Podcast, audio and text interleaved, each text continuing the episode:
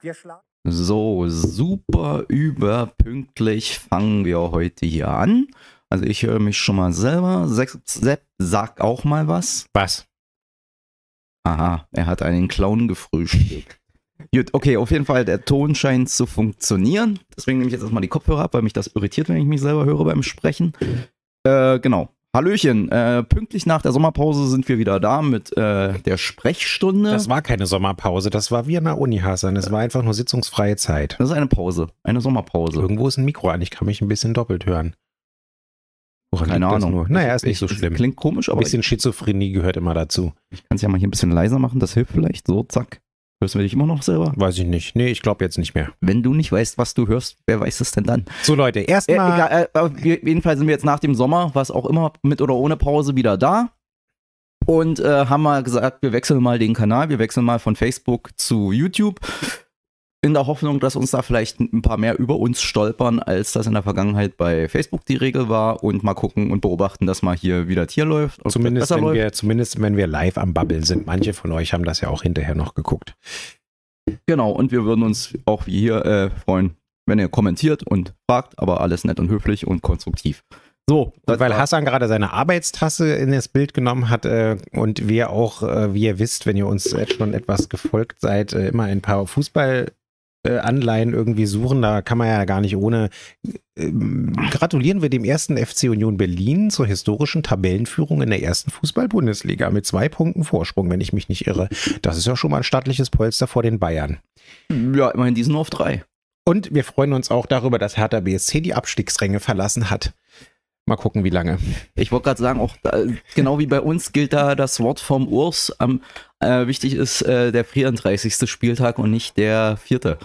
Nee, Quatsch, ist ja schon der sechste. Oh, Ja. Die Zeit verfliegt, es ist schrecklich. Wahnsinn. Na gut, aber in diesem Sinne, da die Zeit auch hier äh, unaufhörlich voranschreitet, äh, wollen wir direkt äh, ins äh, Medias, in Medias Res gehen. Ihr merkt, ich bin noch irgendwie, keine Ahnung, vielleicht bin ich noch in der Sommerpause. Deine. Zunge ist noch verknotet, aber wir quatschen uns einfach ein. Fangen wir doch einfach an mit der vergangenen Plenarsitzung. Erstmal fängst du an, ru- rutsch mal so einen, einen halben, ein bisschen so nach äh, ähm, hier, Richtung Wand. So, ja, da ungefähr. Wenn du, da, wenn du dich da platzierst, bist du besser im Bild. Genau, sehr schön. ich platziere mich. Platziere dich. Äh, genau, sie werden platziert. Äh, genau, also wie, wie, wie immer fangen wir mit der äh, Plenarsitzung an. Und da gab es ja einige interessante Punkte wieder. Kann man nicht über jede Plenarsitzung sagen, aber diese, diese schon, denn die äh, aktuelle Stunde stand unter der Überschrift der äh, allgemeinen Energie- und Inflationskrise, die wir gerade haben. Die äh, sozusagen die bestimmt, also der, die Überschrift durfte die CDU bestimmen. Obwohl, Nee, die FDP. die FDP? Ja. Ah ja, stimmt, deswegen. Wir hab haben die FDP einen Zugriff weggenommen. Äh, Die, hat, die Opposition hat ja immer so ein paar Gesetzezugriffe und diesmal haben wir von der FDP gezogen, weil die FDP genauso wie wir auch über die Frage Energiekrise, Herbst und Entlastungspakete sprechen wollte. Und wir fanden es so schön, weil die FDP hat in ihrem Titel für die aktuelle Stunde eine Frage an RGR gestellt. Und da wir die ja beantworten konnten, und zwar sehr substantiiert, haben wir dieses Thema genommen und der FDP damit gleichzeitig einen gesetzten Slot weggenommen. Ja, und äh, ich finde, dieser Titel ist wieder so, äh, ich, ich freue mich ja immer über die Ge- Gesetzes- und Antragstitel und die äh, Thementitel, die die Opposition so findet. Und dieser war auch wieder mal von äh, seltener lyrischen Schönheit, darum möchte ich ihn gerne vorlesen. Oh, bitte. Das dritte Entlastungspaket stärkt die Menschen und vergisst diejenigen nicht, auf deren Schultern dieses Land steht. Die hart arbeitende Mitte der Gesellschaft. Nur die Was? Harz- Wenn ihr, wenn ihr nur weich arbeitet, dann seid ihr nicht gemeint. Genau. Was tut Rot-Grün-Rot? Ja, mit einem Fragezeichen. Ist das Also ich, hervorragend. ich mag Leute, die von sich selbst so richtig ergriffen und begeistert und sind. und ihr, ihr merkt auch gleich, äh, wie das Dilemma von äh, Sebastian Schaer, dem Fraktionsvorsitzenden, das war eine Fraktionsvorsitzendenrederunde, kann ich gleich vorwegnehmen. Ah, die Elefantenrunde. Und Sebastian Schaer sprach ja dann auch als erstes, weil die FDP-Fraktion ja das Thema entsprechend ähm, angemeldet und wir dann auch gezogen haben. Und äh, genau wie der Titel ähm, hat Sebastian Schaja ähm, versucht, die Quadratur des Kreises zu unternehmen. Er hat auf der einen Seite eine bemüht staatstragende Rede gehalten. Ich, Sebastian Schaja, Mitglied der Regierungspartei FDP, Klammer auf, auf Bundesebene, Klammer zu, keine Angst, Berliner, ihr habt die FDP nicht in die Landesregierung gewählt, hoffentlich auch nicht in die Bundesregierung, aber insgesamt sind sie in die Bundesregierung gekommen und Sebastian Schaja äh, war staatstragend und hat also da gesagt, wie ihm die hart arbeitende Mitte der Bevölkerung am Herzen liegt, wem die Unternehmen am Herzen liegen und die Solo-Selbstständigen und überhaupt die Selbstständigen ähm, und eben die Menschen, die halt hier so hart arbeiten und morgens aufstehen und pünktlich. Also die, die morgens nicht aufstehen, sind auch nicht gemeint. Ne? und die unpünktlich aufstehen? Ich habe nämlich heute oh, verschlafen. Kommt hier gerade ein Transporter und fährt vor ja, unser das Büro. Ist die Getränkelieferung für ah. nebenan. Ah, na gut. Äh, wie dem auch sei. Auf jeden Fall ähm, war das äh, der eine Punkt, wo man sich schon gesagt hat, äh, bin ich hier im falschen Film? Bin ich äh, hier gerade nicht im Abgeordnetenhaus von Berlin, sondern sitze ich hier gerade im Deutschen Bundestag und muss mir da irgendwie eine FDP-Lobhudelei-Rede über das Entlastungspaket 3 anhören.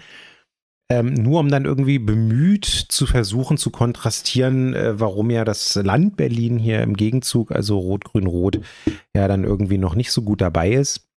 Ja, es war relativ. Moment, der Getränkelieferant ist Unioner. Die armen, die armen BFC-Hools, die da sitzen. Nee, eigentlich eher der arme Getränkelieferant, der ja, da jetzt rein muss ja in die Butze. Ach, naja, gut, gut. Leute, wir, wir, schweifen schon wieder ab beim Fußball. Es tut uns schrecklich leid. Also, das war so die, äh, wenn ihr so wollt, die Ouvertüre von Sebastian Schaja und dann ging es ja los ähm, im, Weckel, im Wechsel Koalition, Opposition. Und ähm, es war relativ einfach, diese Frage von Sebastian Schaja zu beantworten. Ich könnte es mit einem Wort tun. Was tut Rot-Grün-Rot? Viel. Ausrufezeichen. Und zwar schon könnte ich ergänzen, mehr zu einem Zeitpunkt, als die äh, Bundesregierung äh, sich noch gar nicht ausgekäst hatte.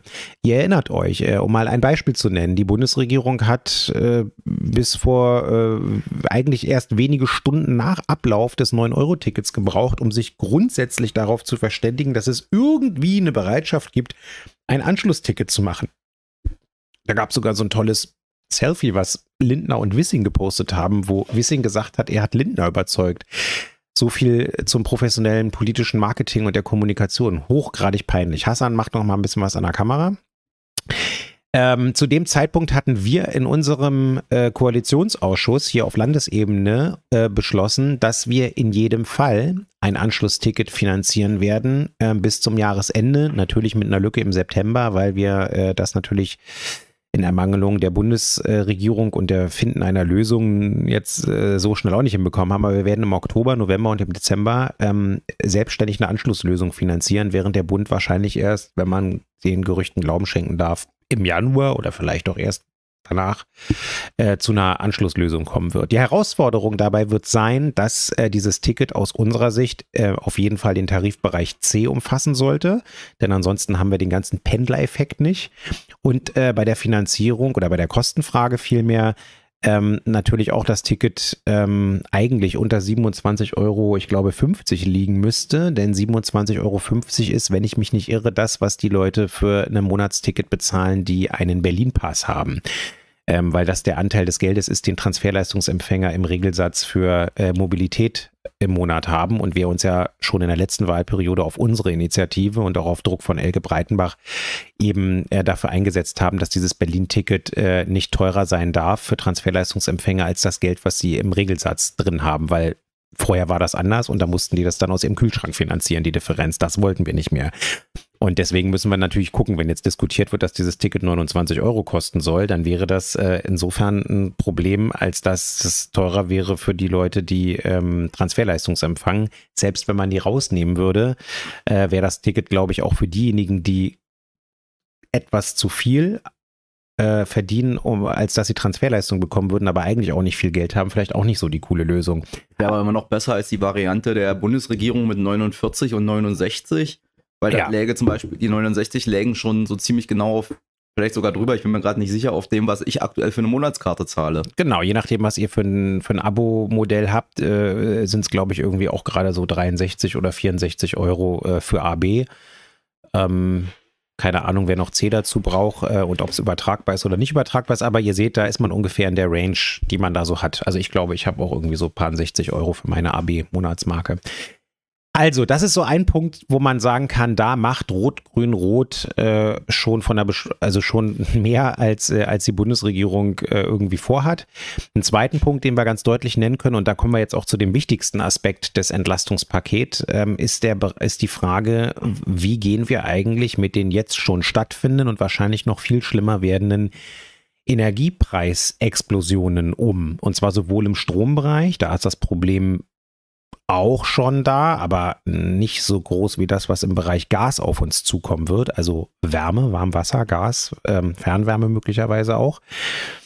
Ähm, und äh, das ist ein Punkt, wo wir schon zum äh, schon im Sommer mit dem Doppelhaushalt beschlossen haben, dass wir in Berlin einen Energieschuldenfonds von 380 Millionen Euro auflegen. Und äh, wir haben dann im Koalitionsvertrag jetzt nach der ähm, Sitzungspause beschlossen, dass wir diesen Energieschuldenfonds um ein Vielfaches, äh, so heißt es in der Koalitionspressemitteilung, erhöhen werden. Vielfaches kann ich euch sagen, ähm, ist noch nicht genau festgelegt, aber ähm, alle Koalitionspartner haben eigentlich schon an verschiedenen Stellen öffentlich gesagt, dass es ähm, in den Bereich von einer Milliarde oder vielleicht sogar ein bisschen mehr gehen muss.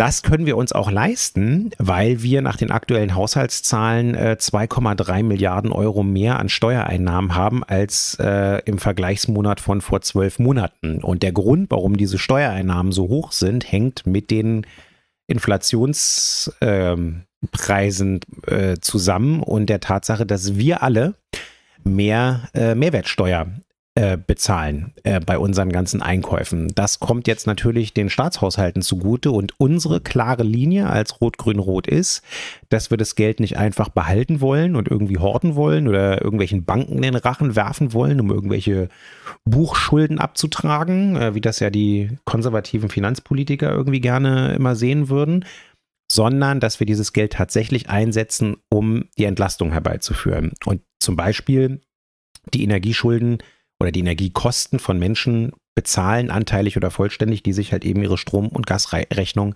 nicht mehr leisten können.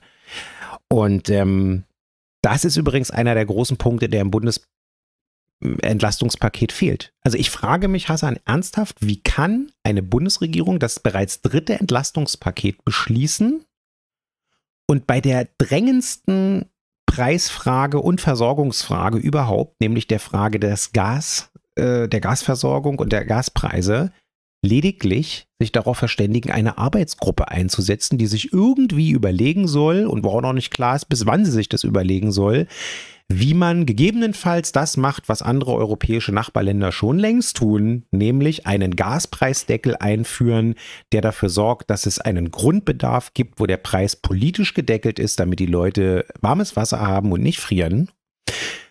Und alles, was darüber hinausgeht, dann entsprechend ähm, äh, tatsächlich äh, teurer sein kann. Äh, wir, wir also fordern das als Linke? Ja, ich will dich nicht schockieren. Es gibt in Deutschland eine Partei, die scheint es so in anderen Ländern nicht zu geben. Hm. Die war früher mal liberal ja. und ist jetzt so eher so ein Sammelbecken für Menschen mit psychisch-sozialen Entwicklungsdefiziten, die nicht gelernt haben in irgendeiner Stelle ihres Lebens, dass es auch Sachen gibt, die über ihren persönlichen Erfahrungshorizont hinaus wichtig und relevant sind. Und jetzt kommt der Kicker. Diese Partei sitzt bei uns in der Regierung und das ist die Antwort auf deine Frage, warum wir sinnvolle Sachen nicht machen. Das ist diese Partei, die sich irgendwie freie Demokraten nennt, ne? weil die so ganz schrecklich frei sind. Ja, aber der ihr Freiheitsbegriff ist halt inzwischen darauf zu, äh, zu reduzieren, so 250 ohne Maske auf der Autobahn. Das ist der Freiheitsbegriff, der bei der FDP übrig geblieben ist. Das ist auch gut, weil wenn die geblitzt werden, dann sieht man wenigstens das Gesicht und wir haben ein gutes Beweismittel bei der Amtsgerichtsverhandlung. Ja. Ähm, Spaß beiseite. Also ihr seht, das ist tatsächlich der größte Angriffspunkt und ich, also ja, ähm, wir haben gerade äh, her herausgefunden, Schuld vor allen Dingen daran sind nicht die Grünen und auch nicht die Sozialdemokraten in der Bundesampel, sondern tatsächlich die FDP. Ähm, es ist aber auch trotzdem in sich äh, nicht schlüssig, denn für die Energiepreisentwicklung äh, haben sie genau das geschafft. Da haben sie sich Gott sei Dank äh, eines Besseren belehren lassen, haben in die Nachbarländer geguckt, Europas und haben einen Energiepreisdeckel für den Grundbedarf durchaus eingeführt.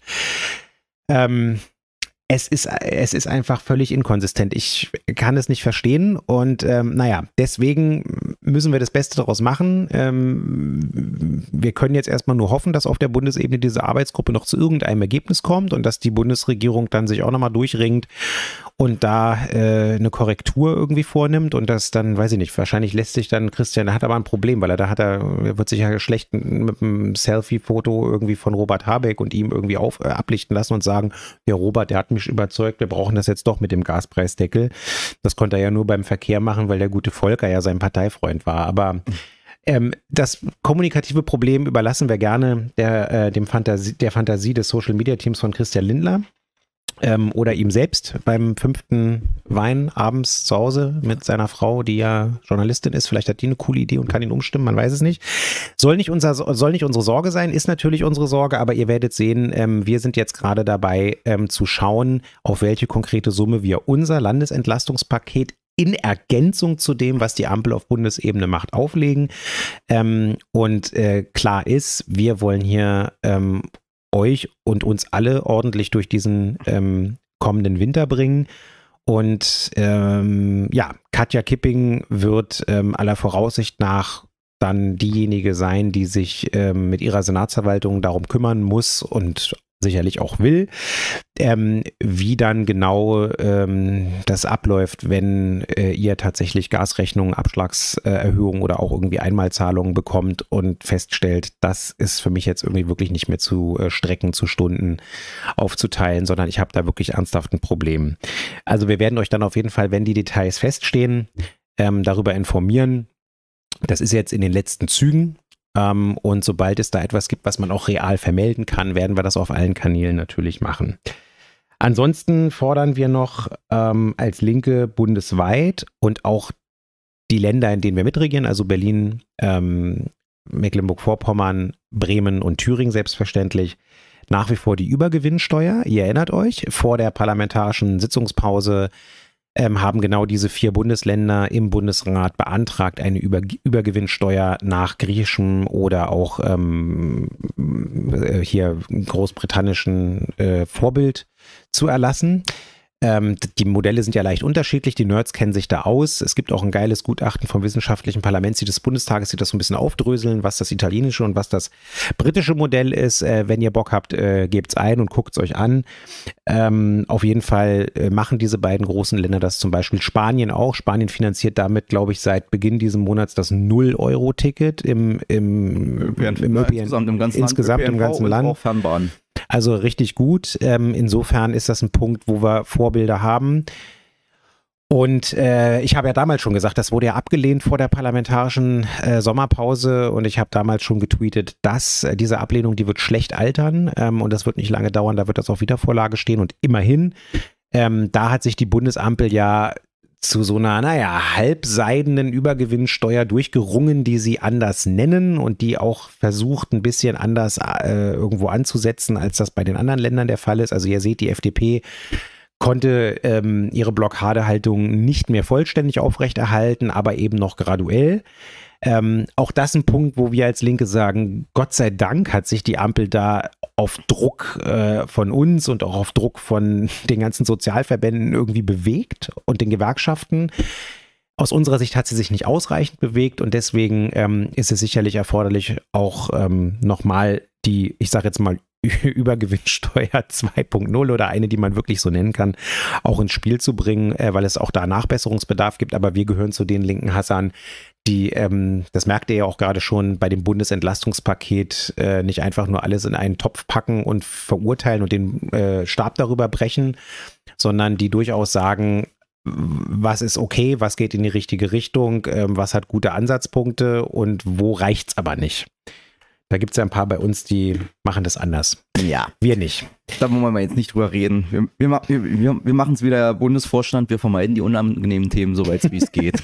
bis uns einer nachfragt und da uns bis jetzt dazu noch keiner gefragt hat, gehen wir jetzt einfach drüber hinweg und gehen zum nächsten, aber auch ja. nicht deutlich angenehmeren Thema über, nämlich äh, Wahlen. Auch da ging es drum in dem äh, in der vergangenen Plenarsitzung und zwar ihr habt es vielleicht mitbekommen, die Berlin, die Wahlen liefen letztes Jahr in Berlin nicht optimal. Es gab so ein bisschen Problemchen. Äh, und äh, da wurde eine Kommission eingesetzt, die sozusagen sich mal angucken sollte, was ist denn schiefgelaufen und die vor allen Dingen uns ein bisschen Hinweise darauf geben sollte, was sollte man besser machen. Und da gab es jetzt sozusagen den Bericht der Kommission und da gibt es jetzt die ersten Konsequenzen daraus, bevor uns dann in den nächsten Monaten diverse Verfassungsgerichte weitere Konsequenzen ins Stammbuch schreiben. Aber jetzt ging es erstmal um die Kommission und was da gemacht werden soll. Und da Sepp nicht nur äh, der rechtspolitische Sprecher ist, sondern auch im Rahmen dieser Rechtspolitik für Verfassungsrecht zuständig ist und Wahlen ein zentrales verfassungsrechtliches Thema sind, durfte er dazu reden. Ja, ich durfte dazu reden und vor allen Dingen deswegen, weil ich äh, von Anfang an in unserer Fraktion, also dann auch schon der Fraktion der letzten Wahlperiode, ähm, ja, in Anführungszeichen leider zuständig wurde für dieses ähm, Problem, was sich dann am Wahltag äh, aufzutun tun äh, begab.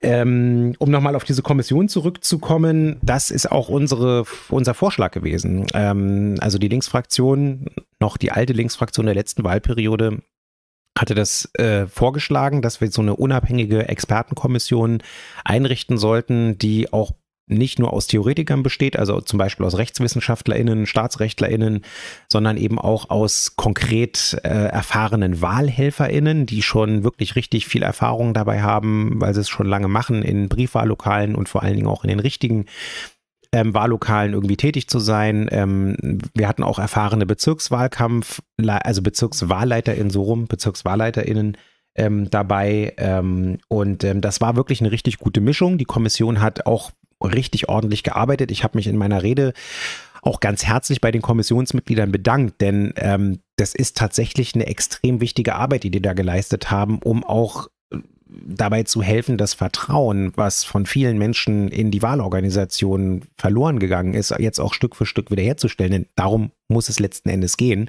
Es kann nicht sein, dass äh, ein, ein, eine Stadt und ein Bundesland wie Berlin ähm, so große äh, Probleme bekommt bei der Organisation von Wahlen. Und ja, auch dann, wenn es äh, irgendwie die Bundestagswahl zusammen mit der Abgeordnetenhaus, der BVV-Wahl und dann eben noch der Abstimmung über den Volksentscheid irgendwie ist. So, das ist jetzt auch nicht das erste Mal gewesen, dass wir einen super Wahltag zu organisieren hatten. Ähm, und das war wirklich tatsächlich echt peinlich, was da teilweise abgelaufen ist in einigen Bezirken und in, in einigen Wahllokalen und vor allen Dingen dann eben auch in einigen Wahlkreisen. Ähm, um das nochmal ein bisschen auseinander zu äh, klamüsern, äh, die Kommission, die wir eingesetzt haben, war nur zuständig für die Aufarbeitung ähm, des Wahlchaos in Bezug auf die Abgeordneten BV Haus BVV-Wahlen. Ähm, und da ist aber jetzt an der Stelle nichts auffällig gewesen, dem Volksentscheid ähm, DWE enteignen. Ähm, natürlich hat sie sich auch gekümmert um die Probleme, die es bei der Bundestagswahl gegeben hat, weil das ja alles in denselben Wahllokalen auch irgendwie stattgefunden hat und es da ja auch zum Teil äh, Probleme gegeben hat. Aber ähm, das liegt, äh, was die Aufarbeitung anbelangt, nicht in unserer Zuständigkeit. Ähm, also zumindest nicht in der rechtlichen Zuständigkeit. Da ist der Bundeswahlprüfungsausschuss ähm, äh, des Bundestages dran.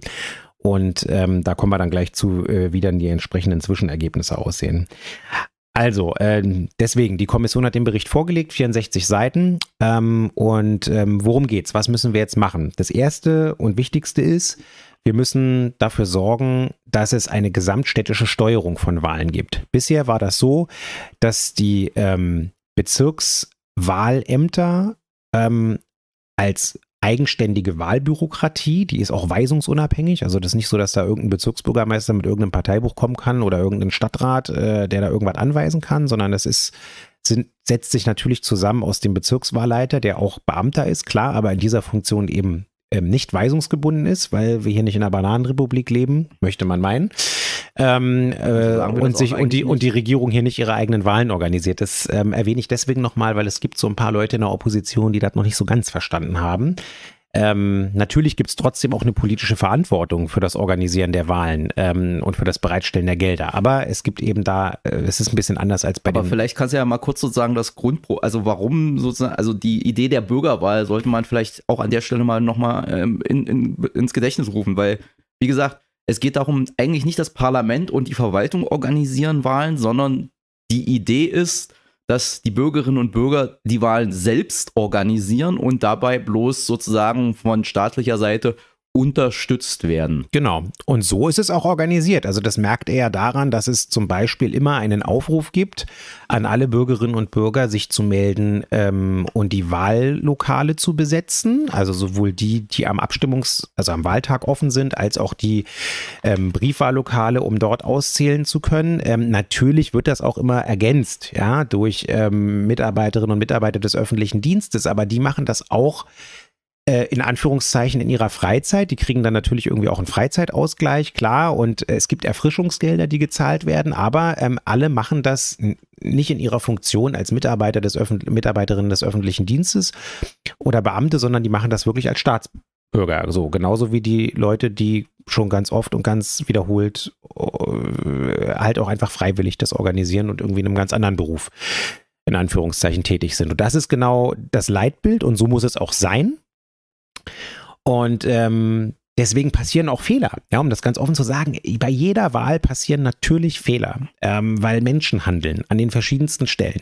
Die entscheidende Frage immer äh, ist, sind das Fehler, die so gravierend sind, dass sie mandatsrelevant werden? Also sprich, dass ein Mandat im Parlament ähm, davon abhängt.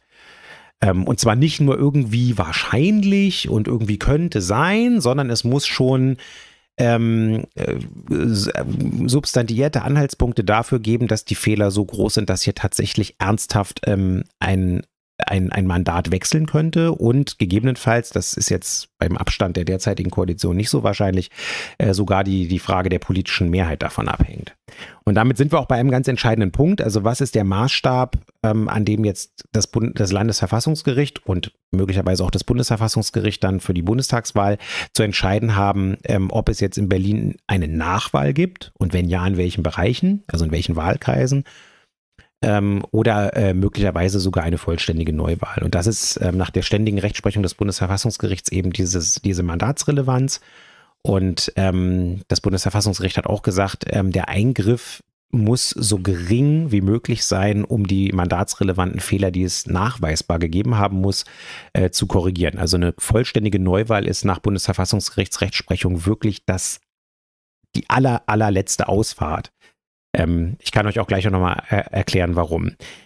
Und ähm, was können wir jetzt, also diese, diese Frage entscheiden die äh, Gerichte, also in Berlin das Landesverfassungsgericht, das ähm, jetzt in der, im letzten Mittwoch diesen Monats auch eine, eine offene Anhörung einer freien Universität genau zu diesen ganzen Wahlprüfverfahren machen wird. Da werde ich auch für meine Fraktion ähm, zusammen mit Halina Wawczyniak, ähm, Dr. Halina Wawczyniak, unserer ähm, Fraktionsgeschäftsführerin und Wahlrechtsexpertin ähm, vor Ort sein und wir werden beide sehr genau hinhören und irgendwie gucken, ähm, was die Richterinnen und Richter fragen, in welche Richtung sie fragen, ähm, um auch ein Gefühl dafür zu bekommen, in welche Richtung da möglicherweise das Urteil dann ähm, laufen könnte. Ähm, und wie gesagt, auf Bundesebene kümmert sich jetzt gerade der Bundestagswahlrechts, äh, äh, der Wahlprüfungsausschuss darum, wie das mit der Bundestagswahl ist. So, ähm, aber was können wir machen? Unabhängig davon können wir Hausaufgaben erledigen und darum ging es im Abgeordnetenhaus. Ähm, einen Punkt habe ich euch genannt. Wir brauchen eine gesamtstädtische Steuerung der Wahlen.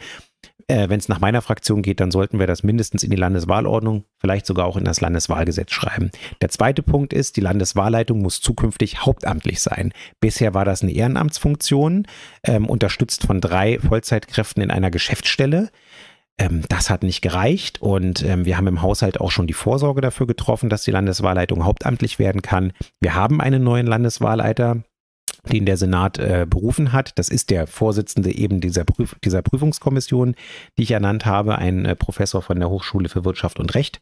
Also jemand, der sich da gut auskennt und der jetzt natürlich auch in der Situation, in der Position ist, um die Vorschläge, die seine Kommission erarbeitet hat, dann natürlich auch selber äh, umsetzen zu können. Und ähm, wenn es nach uns geht, dann sollte es auch eine gesetzliche Verankerung für die ähm, ähm, herausragende Bedeutung der Wahlen geben. Das klingt jetzt irgendwie selbstverständlich, ist es ja auch. Ähm, war es aber letzten Endes doch nicht, denn wir hatten eine Konkurrenzsituation. Wir hatten in Berlin den Berlin-Marathon. Der Berlin-Marathon hat äh, dazu geführt, dass es hier äh, in einigen Wahlkreisen erhebliche Logistikprobleme mit Nachlieferung von Stimmzetteln etc. gegeben hat. Und äh, unsere Position als Linke, das habe ich in der Rede auch gesagt, ist klar. Ähm, im Zweifelsfall muss immer die Demokratie Vorrang haben, ähm, in dem Fall dann eben die Wahlen. Und ähm, das bedeutet dann, dass kommerzielle Veranstaltungen, sei es der Berlin-Marathon oder irgendein Fußballendspiel oder irgendein, was weiß ich, irgendeine, irgendeine andere kommerzielle Großveranstaltung, die in Berlin zu Beeinträchtigung führt und zu dem Absaugen von ehrenamtlichen Helferinnen und Helfern und was man sich sonst noch alles vorstellen kann. Ähm, und äh, ja, das darf sich an der Stelle nicht wiederholen. Das sind so ein bisschen die Hauptpunkte. Einen kann man noch nennen. Wir brauchen auch ähm, ein Notfalldurchgriffsrecht des ähm, Landeswahlleiters gegenüber den Bezirkswahlleitern. Das hat er nämlich auch nicht. Ähm, und äh, das braucht er im Zweifelsfall, damit er nicht König oder Königin ohne Land ist. Das ist in Berlin auch eine besondere Frage immer in der Abstufung der zweistufigen Verwaltung. Ist ja ganz oft ein Problem, dass da immer der schwarze Peter bei der Verantwortung hin und her geschoben wird. Ihr kennt das ja auch aus vielen anderen Bereichen. Ähm, das war bei den Wahlen bisher auch so und an der Stelle müssen wir sagen, Notfalldurchgriffsrecht. Wir sind als Linke, das will ich einschränkend sagen, ja grundsätzlich ein Freund von starken Bezirken und haben deswegen nicht so gerne eine Zentralisierung, auch was Kompetenzen anbelangt. Ähm, aber bei dem Thema Wahlen ähm, muss im Zweifelsfall einer das Sagen haben und einer auch die einheitlichen Standards durchsetzen auf der Landesebene. Und das ist dann halt eben die Landeswahlleitung und ähm, deswegen eben auch dieser Vorschlag. Ja, darüber haben wir jetzt die Runde gedreht und wir warten jetzt ab. Ähm, wir warten jetzt einfach ab, bis das Landesverfassungsgericht seinen Spruch tut. Dann gibt es uns nämlich möglicherweise auch noch ein paar Hausaufgaben, auf die wir jetzt gar nicht kennen und die die Kommission auch noch nicht herausgefunden hat. Und wenn wir das alles haben, dann werden wir relativ schnell das Landeswahlgesetz und die Landeswahlordnung ändern. Muss das dann eigentlich noch vor den Neu, also wenn dann gegebenenfalls neu gewählt werden muss, weil müssen die neuen Wahl oder Nachwahlen dann nach dem alten Wahlgesetz durchgeführt werden oder muss es dann schon ein neues geben? Das kommt drauf an, was das Gericht sagt. Ähm, aus meiner Sicht ist es so, dass wir natürlich die Möglichkeit haben, alles, was wir in der Landeswahlordnung oder auch im Landeswahlgesetz regeln können, um den, den Wahlablauf zu verbessern. Also zum Beispiel einheitliche Standards, dieses Notfalldurchgriffsrecht, die Hauptamtlichkeit der Landeswahlleitung. Ähm, meinetwegen auch die ähm, überragende Bedeutung äh, und ähnliches. Das kann man, glaube ich, äh, wenn man schnell genug ist, ähm, auf jeden Fall auch auf die, äh, also in der Landeswahlordnung ändern oder auch im Landeswahlgesetz ändern. Ähm, was wir nicht machen können, um jetzt mal ein Beispiel zu nennen, weil da bekommen wir dann in einen sozusagen nicht nur Demokratie theoretisch, sondern auch, auch praktisches Problem ähm, wir können zum Beispiel nicht das Wahlalter absenken. Ja, ihr, habt ja, ihr habt ja mitbekommen, dass äh, die Koalition und die FDP sich darauf verständigt haben, das Wahlalter bei den Abgeordnetenhauswahlen auf 16 Jahren zu senken. Ich habe von ein, zwei Abgeordneten äh, der Koalition in der Zeitung lesen können, dass sie gesagt haben, ja, das müssen wir dann schon, falls es zu einer Nachwahl äh, kommt, äh, dann auch schon ändern. Äh, nein, das können wir nicht ändern, weil wenn es zu einer Nachwahl kommt, dann muss das zu den selben Bedingungen stattfinden, rechtlich, ähm, wie die ähm, vergangene Wahl, weil ansonsten würde sich ja das Elektorat, also die Wählerschaft, substanziell ändern. Wenn du plötzlich dann eben noch die 16-Jährigen mit reinnehmen könntest, dann wäre es sozusagen keine, keine adäquate Wiederholungswahl. Weil ähm, keine gleiche Wahl mehr wäre, weil genau, die vorher gewählten genau. kleineres Elektorat hätten. Genau, so deswegen das können wir nicht machen, aber ähm, alles, was dazu dient, ähm, sicherzustellen auf der Verordnungsebene oder auf der gesetzlichen Ebene, dass sich die Fehler beim Letz vom letzten Mal nicht wiederholen, das könnte man natürlich machen. Da müssen wir dann einfach abwarten, was das Gericht an der Stelle tatsächlich sagt. Also wo sie sagen, das müsst ihr machen und da habt ihr noch ein bisschen Zeit oder das müsst ihr machen und das müsst ihr sofort machen. Und ähm, wir warten einfach ab, wie es ausgeht. Meine Einschätzung ist, ähm, es wird in jedem Falle in bestimmten Wahlkreisen zu einer Nachwahl kommen. Ähm, ob es zu einer vollständigen Neuwahl kommt, kann man natürlich nicht ganz ausschließen. Ähm, da gilt das als Sprichwort vor Gericht. Ne? Es ist äh, wie auf hoher See äh, und so weiter. Ähm, aber äh, das werden wir dann sehen ähm, wie das Ganze kommt. So oder so werden wir dann das tun, was getan werden muss. Und ähm, was die Bundesebene anbelangt, kann ich sagen, da werden wir schon ein bisschen früher Klarheit haben. Da wird nämlich der Wahl äh, Wahlprüfungsausschuss des Bundestages jetzt schon, ich glaube sogar in der nächsten Woche, ähm, seine Empfehlung an den Bundestag bekannt geben. Und nach allem, was ich gehört habe, läuft es darauf hinaus, dass in Reinickendorf die Erststimme neu gewählt wird. Ähm, also ist der Wahlkreis, den Monika Grütters von der CDU knapp gewonnen hat und das in Friedrichshain-Kreuzberg, Prenzlauer Berg Ost und in Pankow die Zweitstimme neu gewählt werden soll. Ähm, das sind die Wahlkreise, die, ähm, also das ist ja egal an der Stelle, weil es geht dann um die Zweitstimme. Für uns ist es nicht so egal, weil ähm, die Anzahl der Zweitstimmen natürlich auch wichtig sind äh, dafür, wie viel Landeslistenplätze eine Partei bekommen hat. Und ähm, da haben wir als Linke natürlich ein Interesse daran, dass wir ähm, nach Möglichkeit das Ergebnis vom letzten Mal halten oder vielleicht sogar noch ein bisschen verbessern. Ähm, aber das werden wir dann sehen, wie das ausgegangen ist. Genau. Gut, dann gehen wir jetzt von dem einleidigen Thema zum nächsten leidigen Thema über, wobei dieses neue leidige Thema ist jetzt ein langfristiges leidiges Thema. Wir sind mal wieder bei einem unserer Lieblingsleidigen Themen, mit dem wir schon viel Zeit und Kraft und äh, Energie ver, äh, aufgewandt haben, für das wir äh, Kraft und etc. aufgewandt haben. Schon seit 2016. Na, eigentlich schon, eigentlich schon noch länger. Also, ja. Das ist halt, Partei noch länger, ja. ja. Nämlich, äh, aber jetzt wird es sozusagen für uns auch zunehmend wahlkreisrelevant, da ja die FDP nicht nur durch Unterlassenschaden anrichtet, sondern auch durch äh, Handeln. Insofern kann man bei der FDP immer nicht genau wissen, was jetzt besser ist, wenn sie nichts tun oder wenn sie was tun. Das beides Weil, gleichermaßen schlecht. Ja, es ist immer so die, zwischen Skylla und Charybdis, also links und rechts droht Ungemach, wenn die FDP beteiligt ist. Äh, an der Stelle hat sich der sonst Totalversager Wissing äh, mal äh, sozusagen zum Schaden anrichten durch Handeln entschieden, nämlich dass er die A100 weiterbauen will, obwohl das Land Berlin das nicht will. Und darum war das auch mal wieder Thema in der, äh, im Plenum des Abgeordnetenhauses und äh, da gab es auch eine Rederunde zu. Und darum reden wir jetzt hier darüber.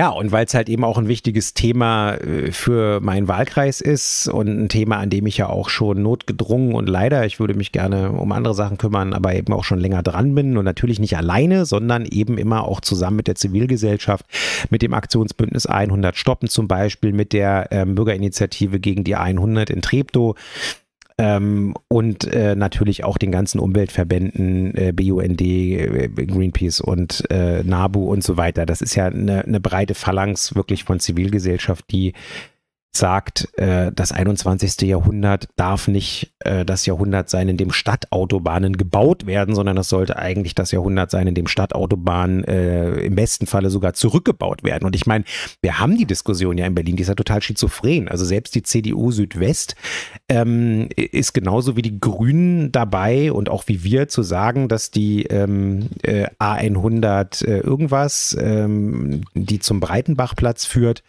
ähm, zurückgebaut wird. Und die SPD im Bezirk Tempelhof-Schöneberg hat auch schon vor irgendwie anderthalb Jahren oder so beschlossen, dass man die A103, die ähm, von Schöneberg nach Steglitz führt, ähm, sozusagen also mindestens downgraden sollte und eigentlich auch ähm, sozusagen rückbauen sollte, weil man sie eigentlich nicht wirklich braucht von den Verkehrsstärken her.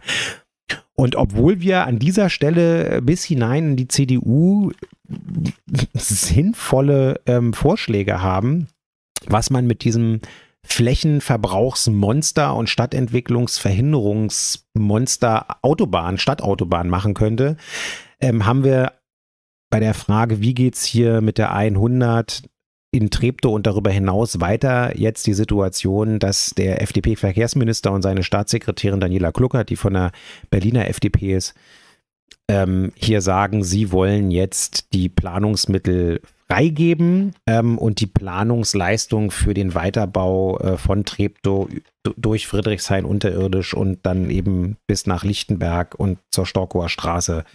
Wie soll das da weitergehen? Ähm, ihr wisst, wir lehnen das ab. Ähm, wir haben schon in der letzten Wahlperiode versucht, die grüne Verkehrssenatorin, die damalige Regine Günther, in verschiedensten internen Runden äh, ja fast schon zu beknien, dass das Land Berlin die Zuständigkeit für die Planungs- und Feststellungsbehörde wieder zurückholt. Das können wir machen nach einem einfachen Bundesgesetz. Ähm, dann hätten wir nämlich die Möglichkeit, das auch einfach weiter zu verzögern. Ähm, und das hat sie aber nicht gemacht. Ähm, Gott sei Dank ist Bettina Jarasch, die neue Verkehrssenatorin oder Mobilitätssenatorin, da jetzt anders unterwegs. Ähm, wir haben als Linke einen Parteitagsbeschluss dazu gefasst, dass wir diese Planungs- und Anhörungsbehörde zurückholen wollen. Wir haben beschlossen, dass wir, äh, wenn der Bund weiter beharrt auf seiner äh, Wahnsinnstour, dass wir auch das Bundesverfassungsgericht anrufen, um überprüfen zu lassen, ob diese ganze Wegnahme der jeglicher Kompetenz und Mitspracherechte für die Bundesländer überhaupt verfassungskonform war, die da 2017 beschlossen wurde. Und wir haben vorgeschlagen, auch schon seit Jahren und haben das auch nochmal auf dem Landesparteitag erneuert und beschlossen, dass wir auch den Flächennutzungsplan des Landes ähm, ändern wollen. Das können wir nämlich alleine machen als Abgeordnetenhaus, da brauchen wir niemanden für. Ähm, und da kann uns auch niemand reinfunken. Und das Schöne an der ganzen Geschichte ist, die Grünen haben auch so einen Landesparteitagsbeschluss gefasst und die SPD, man höre und staune, hat auch so einen Landesparteitagsbeschluss gefasst. Problem ist bloß, dass Landesparteitagsbeschlüsse der SPD erfahrungsgemäß ungefähr die Halbwertszeit einer Eintagsfliege haben oder den den, äh, den Polit die, politi oder die politische Relevanz eben einer solchen. Das war zumindest bisher so, aber wir haben jetzt ganz gute, vorsichtige Anzeichen dafür, dass sich das möglicherweise in dieser Frage jedenfalls geändert hat, weil wir auf Koalitionsebene im Abgeordnetenhaus nach diesen Parteitagsbeschlüssen jetzt eben auch einen parlamentarischen Antragsentwurf innerhalb der Koalition beraten. Äh, Linke und Grüne haben den natürlich schon beschlossen. Der liegt bei der FDP, äh, SPD jetzt. Ups. bei der FDP. Äh, bei der, bei der FDP uns keine Hoffnung machen. müssen wir uns keine Hoffnung machen. Genau, er liegt jetzt bei der SPD und die berät ihn jetzt eben äh, intern nach ihrem Landesparteitagsbeschluss auch. Und wir werden dann gucken, ähm, auf welchen konkreten Antragstext wir uns da ähm, einigen können. Aber mich hat sehr gefreut und das ist jetzt auch so ein bisschen die neue Information, weswegen wir heute nochmal darüber sprechen, dass Bettina Jarasch äh, öffentlich, also auch in den Zeitungen nachlesbar, ähm, gesagt hat, äh, insbesondere der Vorschlag der Linken zur Änderung des FNPs, also des Flächennutzungsplans. Und Änderung heißt in dem Fall Herausstreichung des 17. Bauabschnittes. Ähm, das findet sie und das findet ihre Verwaltung einen guten Vorschlag. Was würde das bedeuten? Das müsst ihr euch so vorstellen, grob gesagt, der Flächennutzungsplan, das ist das zentrale Planungsdokument für die öffentliche Hand. Also wann immer hier irgendwas gebaut werden soll, äh, in Berlin müssen die Planerinnen und Planer da reingucken, bevor sie irgendwelche weiteren Verwaltungsschritte unternehmen, Bauplanungsunterlagen erstellen oder auch irgendwelche Baugenehmigungen an private Leute erteilen und müssen für sich intern gucken, darf ich das denn nach dem Flächennutzungsplan? Also was ist da eigentlich vorgesehen? Und das ist für die Verwaltung intern auch durchaus bindend. Ähm, das müssen die berücksichtigen. Und unser Vorschlag ist eben, den, ähm, den Bedarf für die Autobahn ähm, dort rauszustreichen und dann eben ähm, dort andere Sachen auch durchaus äh, schon zu realisieren. Und daran kommt der Bund, will jetzt nicht zu sehr ins Detail gehen, juristisch, aber daran kommt der Bund auch nicht ohne weiteres vorbei, selbst wenn er ähm, mit seiner jetzigen äh, alleinigen Kompetenz ähm, da irgendwie meint, weiter, weitermachen zu müssen. So, das ist im Moment das Update. Wir halten euch auf jeden Fall auf dem, auf dem Laufenden und sobald wir uns in der Koalition auf diesen Antrag geeinigt haben und der dann auch im Abgeordnetenhaus formal behandelt wird, werden wir euch hier irgendwie weiter informieren. Klar ist auf jeden Fall, ähm, es war eigentlich noch nie ähm, so stark wie jetzt, dass die Koalition geschlossen und eben auch mit der SPD den Weiterbau dieser Autobahn ablehnt. Aber da bist du jetzt gerade so ein bisschen zügig drüber hinweggegangen, weil Mhm. wir das wahrscheinlich, weil wir es in der Vergangenheit schon mal äh, erklärt haben, aber hm, ich weiß gar nicht, ob wir es hier schon mal erklärt haben in dem Rahmen, aber äh, die Frage, warum du glaubst, dass diese äh, Alleinzuständigkeit des Bundes für den Autobahnbau potenziell äh, verfassungswidrig ist. Also wie gesagt, das haben, Mhm. haben wir an anderen Stellen schon mal erklärt, aber ich glaube hier noch nicht und im Zweifelsfall gibt es ja auch immer noch Leute, die es hier auch Ja. vielleicht nicht gesehen haben und im Zweifelsfall gilt auch immer, Wiederholung ist die Mutter des Lernens. Und an der Stelle sage ich nicht oft, darfst du auch mal juristisch ein bisschen ins Detail gehen. Naja, das kann ich ja mal versuchen. Also ähm, ich habe tatsächlich auch im Rahmen von so einer Gastautoren-Rubrik beim Tagesspiegel ähm, in der Sitzungspause im Sommer das aufschreiben dürfen mit einem sogenannten Namensbeitrag. Ähm, da habe ich die etwas reißerische Überschrift gewählt, aber das gehört zum Geschäft dazu. Der Weiterbau der A100 ist doppelt verfassungswidrig. Warum doppelt? Und Hassan hat natürlich recht, er könnte doppelt verfassungswidrig sein. Ähm, der eine Aspekt ist folgender. Wir hatten bis 2017, also bis zur damaligen Grundgesetzänderung, die Situation, dass die Bundesautobahnen und ähm, ihr Bau und ihre Planung im Rahmen der sogenannten Bundesauftragsverwaltung nach Grundgesetz organisiert war. Das heißt, die Länder waren die zuständige Planungs- und auch Anhörungsinstanz. Das heißt, ähm, die Länder haben für den Bund im Auftrag des Bundes, deswegen heißt es eben auch Bundesauftragsverwaltung, ähm, den, äh, den zum Beispiel den Bau von Bundesautobahnen ähm, geplant, äh, organisiert und letztlich auch durchgeführt. Der Bund hat, wenn man so will, nur die Grundsatzentscheidung getroffen, politisch und natürlich auch das Geld bereitgestellt dafür. Das war eigentlich eine relativ kluge Lösung, denn viele Leute vergessen immer, ja, wir sind eine Demokratie, das wissen alle, aber wir sind auch eine Republik. Und eine Republik bedeutet, dass wir ähm, kein Zentralstaat sind und dass ähm, auf der, wenn ihr so wollt, ähm, Lass das nicht die Franzosen hören. Ja, auf der vertikalen Ebene auch eine äh, letztlich ähm, Gewaltenkontrolle haben. Das heißt, äh, nicht nur die Checks and Balances auf einer Ebene, äh, Judikative, Exekutive und Legislative, ähm, sondern eben auch nochmal im Verhältnis zwischen, äh, zwischen Bund und Ländern. Das ist eine der wesentlichen Lehren, die wir unter anderem aus äh, der schlimmen Zeit des Nationalsozialismus erlangt haben. Da war es nämlich eine der ersten Maßnahmen, äh, genau die, diese föderalen Elemente sofort zu killen und einen Zentralstaat, äh, jedenfalls materiell, ähm, aus, der, aus der Weimarer Republik zu machen. Und ähm, ja, das war eine der zentralen Lehren, die wir daraus gezogen haben. Und ähm, deswegen eben auch ähm, der Grundsatz der Bundesauftragsverwaltung bei den Autobahnen. Und ich könnte jetzt noch ein zweites Verfassungsprinzip ins Spiel bringen. Das ist das der, ähm, der Subsidiarität. Das heißt, man versucht auch von der jetzt jenseits von Checks and Balances oder auch von Gewaltenteilung, Gewaltenteilungslogiken von der Sachlogik heranzugehen und zu sagen, in der Regel ist es immer dann am besten, wenn Entscheidungen möglichst vor Ort getroffen werden oder zumindest mit beeinflusst werden, weil meistens wisst ihr vor Ort bei euch, wo ihr lebt, äh, am besten, wie die Eigenarten vor Ort sind von irgendwas. Äh, meistens besser als irgendwelche Zentralregierungen, deswegen haben wir ja auch eigentlich keine, die irgendwo fernab in irgendwelchen Landeshauptstädten oder Kreisstädten oder dann eben auch der Bundeshauptstadt sitzen.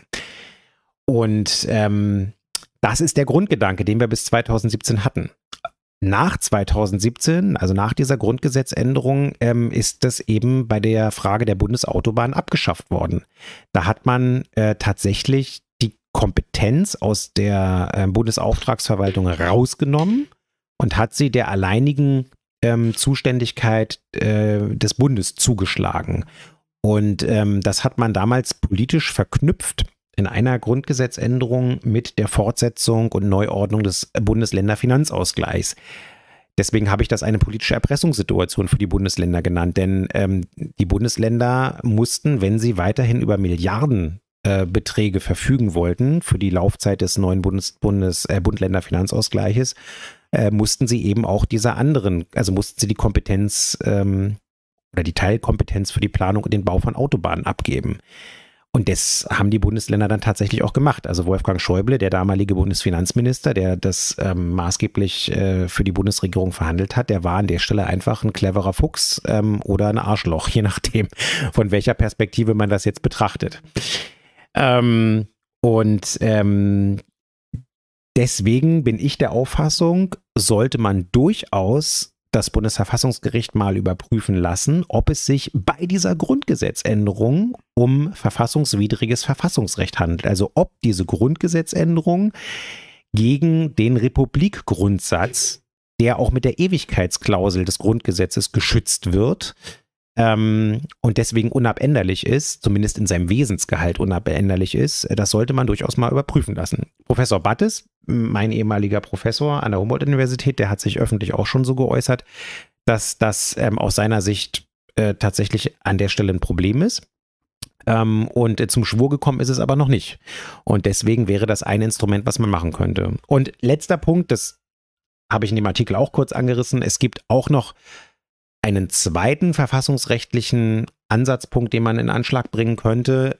Ähm, und den gibt es seit dem letzten Jahr, seit dem sogenannten ähm, Grundsatzurteil des Bundesverfassungsgerichts zum Klimaschutzgesetz. Ähm, ihr habt es ja erlebt, das Bundesverfassungsgericht hat das Klimaschutzgesetz der Großen Koalition ähm, teilweise für verfassungswidrig erklärt. Unter anderem deswegen, weil es nicht ähm, weitreichend genug, weitreichend genug Klimaschutzziele ähm, formuliert hat und ähm, für die Jura-Nerds äh, neu, und da ist auch jetzt inzwischen schon viel drüber geschrieben worden, ähm, hat das Verfassungsgericht gesagt, es gibt ähm, jetzt salopp ausgedrückt aus der Verfassung heraus einen verfassungsrechtlichen Auftrag, ein verfassungsrechtliches Gebot, dass die zukünftigen Generationen in ihrer Freiheit geschützt werden müssen. Ähm, und das bedeutet, dass jetzt Maßnahmen, ähm, auch harte Maßnahmen ergriffen werden müssen, damit in der Zukunft ähm, die jetzt junge Generation oder auch die, die zu, überhaupt die zukünftigen Generationen äh, nicht in eine Situation kommen, wo sie gar keine Wahl mehr haben, ähm, ob sie bei bestimmten Punkten noch Freiheiten haben oder nicht, weil äh, objektiv die Klima, äh, die Klimageschichten sozusagen ihnen diese Wahlmöglichkeit gar nicht mehr geben. Ähm, und daraus ergibt sich der, wenn man so will, der Zwang oder der, die Pflicht, alles Notwendige zu tun, um jetzt tatsächlich Klimaemissionen ähm, zu äh, reduzieren. Und das ist natürlich bei der Frage, baut man noch Autobahnen? ähm, die im Bau und auch im Betrieb erhebliche CO2-Emissionen bedeuten ähm, oder nicht. Und das ist auch noch ein zweiter Punkt, der verfassungsrechtlich dazu gehört. Jo. Gut, das war der Teil. Und dann kommen wir jetzt noch zu zwei kurzen Teilen, oder naja, einem kurzen Teil aus der Plenarsitzung, der andere Teil, den wir noch auf der Agenda bei uns hier auf dem Zettel der haben. Kommt am Mittwoch. ja, aber er war nicht am, äh, im Plen. Das ist jetzt richtig. Stör doch mal hier nicht den Ja, anderen. Oh ja Mann, oh. Mann, oh Mann, unmöglich. So, also, jetzt darfst du gleich wieder. Also, wir hatten noch, also wir hatten noch ein paar andere Punkte, die wir jetzt aber alle nicht so interessant fanden, um sie hier, also interessant und wichtig sind sie immer, aber man muss halt eine Auswahl treffen, weil so eine Plenarsitzung dauert, diesmal war es ein bisschen kürzer, weil er hinterher noch den Empfang hattet, aber grundsätzlich dauert so eine Plenarsitzung immer irgendwas zwischen neun und zehn Stunden oder noch ein bisschen länger. Und das können wir ja schlecht hier alles nochmal, selbst wenn wir sozusagen alles nur gekürzt zusammenfassen, würden wir sonst hier auch nochmal vier Stunden sitzen. Und daran kann ja keiner Interesse haben, selbst wir nicht, die wir uns gerne selbst reden hören. Darum kommen wir jetzt zu einem schnellen Punkt, der uns aber sehr besonders wichtig war, weil er sozusagen unserem Anspruch an linkes Regieren nochmal äh, sozusagen untermauert, nämlich es war es die erste oder war es die zweite Lesung zum. Vergabegesetz. Genau, es war die erste Lego Lesung zum sogenannten äh, Vergabegesetz. Ihr habt euch äh, vielleicht, wenn ihr so zu den Politik-Nerds der Landespolitik gehört, dann ist vielleicht durch eure Twitter-Bubble äh, oder durch irgendwie euren Eilmeldungsticker gegangen. Berlin erhöht den ähm, Vergabemindestlohn auf 13 Euro. Das war im Sommer, also im Juli, also vor der parlamentarischen sitzungsfreien Zeit. Ähm, was ist damit gemeint? Was ist der Vergabemindestlohn? Das klingt so ein bisschen sperrig. Ähm, das Land Berlin oder auch die Bezirke ähm, erledigen ja nicht alle Aufgaben selber, sondern ähm, sie entscheiden sich ganz häufig auch dafür, dass sie etwas ausschreiben, eine Ausschreibung machen für irgendwelche Dienstleistungen oder was auch immer, die von Leuten erbracht werden müssen oder Sachen, die gebaut werden oder was auch immer. Und äh, wenn wir das machen, äh, dann gilt so ein bisschen der Grundsatz, äh, wer die Kapelle bezahlt, bestimmt auch, was gespielt wird. Ähm, und deswegen haben wir in diesem Gesetz festgeregelt, zu welch, äh, festgeschrieben, zu welchen Konditionen, gesetzlichen Konditionen eben diese Leistungen ausgeschrieben werden. Und ein ganz wichtiger Baustein ist natürlich, dass das äh, dass ein Mindestlohn eingehalten werden muss. Das heißt, wenn irgendjemand für uns baut, dann muss er Mindestlohn bezahlen. Wenn irgendjemand von uns soziale Dienstleistungen anbietet, muss Mindestlohn gezahlt werden. Der war bisher bei 12,50 Euro und der wird jetzt angehoben auf 13 Euro, weil nur ein 13 Euro Mindestlohn, ich mag das Wort nicht so gerne, aber er ist trotzdem, das ist trotzdem einprägsam, armutsfest ist. Das heißt, wenn Menschen zu diesem 13 Euro Mindestlohn ihr Erwerbsleben gearbeitet haben, dann haben sie eine Rente, ähm, äh, die nicht aufgestockt werden muss später. Und das muss ja so ein bisschen das Mindeste sein, ähm, was man erwarten kann. Und deswegen stocken wir den jetzt auf. Ähm, das war die erste Lesung. Wir müssen noch die zweite Lesung machen, die wird dann in ähm, vielleicht vier Wochen oder so stattfinden. Mal gucken, wie schnell die Ausschüsse sind. Ähm, und der Grund, warum ihr das schon im Juli in den Nachrichtentickern hattet, ist einer, der ganz oft mit der Presse zu tun hat wenn der Senat Gesetzentwürfe einbringt oder auf den Weg bringt, auch so eine schöne Politikerfloskel, ja, da müsst ihr euch mal vorstellen, dann nimmt der Senat so ein Gesetz und schubst es so auf den Weg, ja, dann ist das aber wirklich nur auf den Weg gebracht, weil Gesetze beschließen, äh, beschließen in der Demokratie hier unserer Prägung halt nur die Parlamente. Und das haben wir noch nicht gemacht. Deswegen äh, waren die Überschriften schnell bei der Hand. Aber ähm, beschlossen ist es noch nicht. Aber wir versuchen das jetzt natürlich so schnell wie möglich hinzukriegen. Das war jetzt eine ganz böse Falle von dir, weil mit diesem, äh, du, du, so, so, eine, so eine Sentenzen können mich immer triggern, meinen ganzen Frust über die Berliner Medienlandschaft rauszulassen. Aber das, äh, ich halte mich mal heute zurück, weil, wie, wie heißt es so schön in einer der Serien, die wir beide immer so gerne gucken, don't pick a fight with somebody who buys ink by the barrel. Insofern lassen wir mal unsere, unsere äh, Dudes von der äh, Berliner Presselandschaft heute in Ruhe. So, dann kommen wir jetzt zu einer letzten Sache, die sozusagen an der Schnittstelle zwischen Wahlkreis und oder Bezirks- und Landespolitik liegt, nämlich den Eintrittspreisen für den Tierpark. Und da geht es uns jetzt Worum geht es uns eigentlich? Wollen wir jetzt über, die, über unseren Lösungsvorschlag äh, reden oder wolltest du nochmal renten über deine, deine äh, Befindlichkeiten bezüglich des Chefs des, äh, der ganzen Chose? Ah, das sind ja nicht meine Befindlichkeiten, sondern das sind die Befindlichkeiten des Parlaments. Also, wir bringen euch einfach mal auf den Stand. Kurze Inhaltsangabe. Worum geht es? Es geht darum, dass ähm, zu Beginn der parlamentarischen Sitzungspause durch die BZ bekannt wurde, dass bereits seit April die Eintrittspreise im Zoo und im Tierpark und im Aquarium erhöht wurden. Jetzt könnte man sagen, ja, ist doch irgendwie normal. Wir haben doch alle irgendwie diese Preissteigerungen äh, und das betrifft ja auch Zoo und Tierpark und wir hatten ja auch diese ganzen Corona-Geschichten. Ähm, viel Spaß auf Toilette. Und ähm, Jetzt ist so ein bisschen der Punkt, äh, warum ist das eigentlich ein Aufreger? Naja, das ist deswegen ein Aufreger, weil ihr euch vielleicht auch noch daran erinnert, dass äh, wir letztes Jahr die Situation hatten, dass die Zoo AG, es ist eine Aktiengesellschaft, an der das Land Berlin nur eine einzige Aktie hält, also mehrheitlich im Privatbesitz ist, ähm, in das Berliner Parlament kam und gesagt hat, liebes Parlament, ich brauche 16,5 Millionen Euro jetzt sofort, weil ich ansonsten Probleme habe, meine Kostensteigerung wegen Corona und wegen Lieferkettenprobleme und dies und jenem zu bestreiten. Und ähm, normalerweise läuft das so, und das ist das, was Hassan gerade meinte, mit was ist unser grundsätzliches Problem und unser grundsätzlicher Lösungsvorschlag.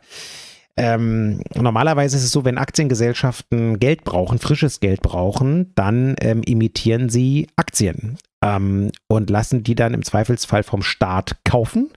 Und äh, kriegen dann entsprechend das Geld und der Staat entsprechend die Stimmrechte. Und selbst wenn man es ganz so bescheuert macht, wie zum Beispiel die Große Koalition bei der Rettung der Commerzbank AG, dann macht man das als stille Einlage, was nur die zweitbeste Lösung ist, weil wenn ich äh, ein Unternehmen ähm, rette und äh, dafür Unternehmensanteile bekomme, dann will ich natürlich auch die Politik des Unternehmens bestimmen, sagen jedenfalls wir Linke und nicht einfach nur die Knete rüberreichen und ansonsten, äh, obwohl ich die, die Mehrheitsanteile habe, irgendwie so tun, als wenn es nach wie vor irgendwie ein privates Unternehmen ist, wo der Staat nichts zu melden hat. Aber das lassen wir mal kurz außen vor. Diesen Vorschlag habe ich damals gemacht ähm, und habe gesagt, das ähm, ist der Weg, wie wir ihn gehen sollten. Ähm, das wollte weder Herr Dr. Knierim, der Geschäftsführer der Zoo AG, noch der damalige Finanzsenator von der SPD, Matthias Kollatz, sondern die haben uns einen anderen Vorschlag gemacht. Die haben gesagt, ja, ähm, gucke mal, wir haben hier doch als Zoo AG noch einen aus den 60er Jahren herrührenden in die Ewigkeit hineinreichenden Zahlungsanspruch gegenüber dem Land Berlin auf roundabout 380.000 Euro pro Jahr. Wird übrigens jedes Jahr inflationsangepasst, also steigt jedes Jahr mit. Ähm, und ähm, ja, ist wie gesagt in die Unendlichkeit gerichtet. Das heißt, nur wenn der Zoo einseitig darauf verzichtet, ähm, erlischt dieser Zahlungsanspruch. Jetzt stellt euch mal vor, ihr habt ein Unternehmen und ihr wisst, bis ans Ende aller Tage ähm, habt ihr von jemandem das äh, Recht, 380.000 Euro pro Jahr überwiesen zu bekommen. Das gibt man eigentlich nicht aus der Hand. Jedenfalls dann nicht, wenn man irgendwie ein langfristiges Interesse daran hat, immer ähm, irgendwie solide mit seinen ähm, Einnahmen und Ausgaben zu wirtschaften. Trotzdem hat Knirim das Angebot gemacht, hey, lieber Senat, ihr gebt mir jetzt 16,5 Millionen Euro und dafür verzichte ich generös auf diese 380.000 Euro so generös. Jahressumme. Ähm, ich finde, das ist ein schlechter Deal aus Perspektive des, des Zoos und des Tierparks, weil möglicherweise wird einer der Nachfolger von Herrn Dr. Knierim später mal ähm, sehr, wäre sehr froh darüber, dass er diesen garantierten Zahlungseingang irgendwie hat. Ähm, und ähm, naja, egal. Also das äh, ist, wie gesagt, ein großes, strittiges Thema gewesen. Wir haben das zweimal vertagt, weil wir irgendwie gerne eine bessere Lösung gefunden hätte. Am Ende hat man sich auf einen Kompromiss geeinigt und jetzt kommen wir zu dem konkreten Problem, warum wir am Mittwoch im Hauptausschuss noch einmal ein sehr ernstes Wörtchen mit Herrn Knierim Ach, jetzt kommt er. Äh, reden werden. Ja, er kommt jetzt, genau. Sicher. Ähm, ja, wir haben noch Kommt keine, ja, wir haben noch keine Absage bekommen. Also Hassan meint damit, eigentlich hätte er schon äh, der, bei der letzten Sitzung da sein sollen, hatte dann aber einen Termin äh, bei der Industrie- und Handelskammer im Präsidium, wo er jetzt gerade neu reingewählt wurde. Wie wir allerdings wissen aus Kreisen des Präsidiums, war das jetzt eher eine protokollarische Veranstaltung, wo noch keine großen Entscheidungen zu treffen waren. Da haben die sich das erste Mal konstituiert. Das wäre auch um 13 Uhr zu Ende gewesen. Der Hauptausschuss fängt um 12 an. Wir, wäre gar kein Problem gewesen, noch zu uns zu kommen. Aber nein, er wollte nicht. Und ähm, nun ja, kommt er also jetzt zwei Wochen später, also an diesem Mittwoch. Und ähm, worum geht es jetzt an dieser Stelle eben? Es geht darum, dass wir damals einen Kompromiss gefunden haben. Am 8. September war das genau genommen. Und wir haben gesagt, okay, wir machen diesen Deal, obwohl wir als Linke finden, der ist eigentlich ziemlich grenzwertig. Ähm, ihr kriegt diese 16,5 Millionen Euro, aber unter der Bedingung, dass über alle zukünftigen Preisveränderungen, also pr geplanten Preissteigerungen bei Ermäßigungstickets und bei Eintrittspreisen für Kinder ähm, mit dem Senat, bevor die Zoo AG die erhöht, gesprochen wird. Und natürlich mit dem Ziel gesprochen wird, dass man da sozial, also sozialverträgliche Lösungen findet. Das war uns auch deswegen ein Anliegen, weil die Zoo AG auf dem Höhepunkt der Pandemie das alte Familienticket abgeschafft hat. Das gibt es jetzt nicht mehr. Es gibt noch das Jahres, die Jahreskarte für Familien. Die ist jetzt auch nicht unattraktiv preislich, aber für viele Familien ähm, trotzdem nicht bezahlbar. Ähm, weswegen Gesine Lötsch und ich und auch andere zum Beispiel äh, jedes Jahr oder fast jedes Jahr auch äh, Jahreskarten für den Tierpark kaufen und die ähm, dann auch entsprechend irgendwie verschenken. So.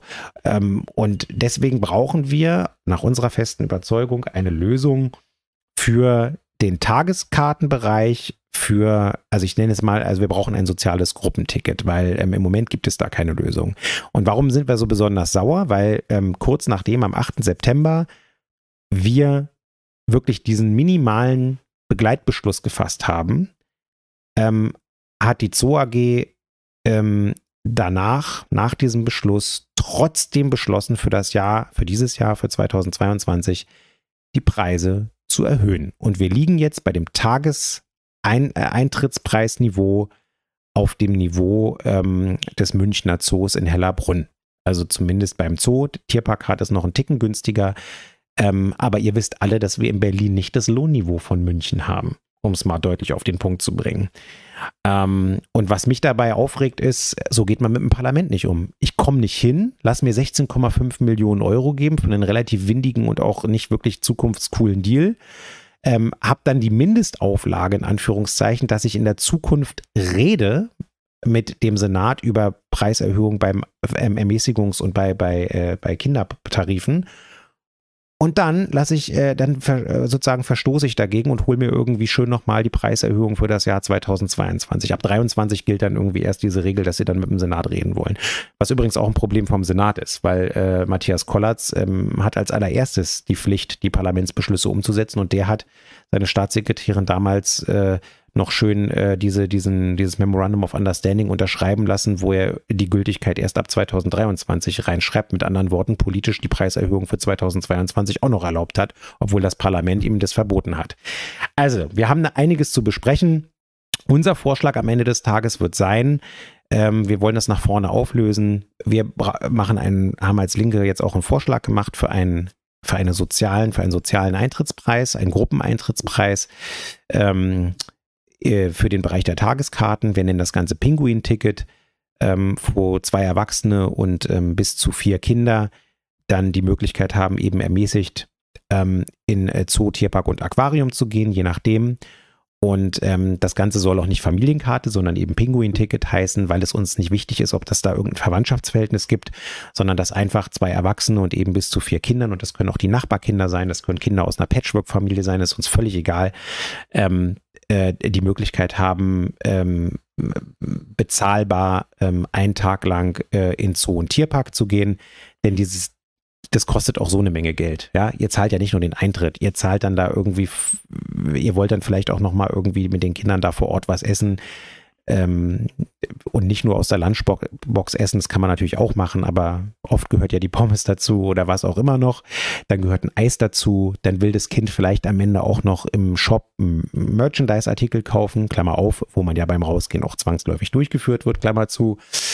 Ähm, und ähm, das alles müssen wir mit berücksichtigen. Und das wird unser Vorschlag sein. Und ähm, ansonsten kann ich nur sagen, schlechte Erfahrungen gemacht ähm, bei der Frage von dem Rüberreichen von Rettungsgeldern aus Steuermitteln.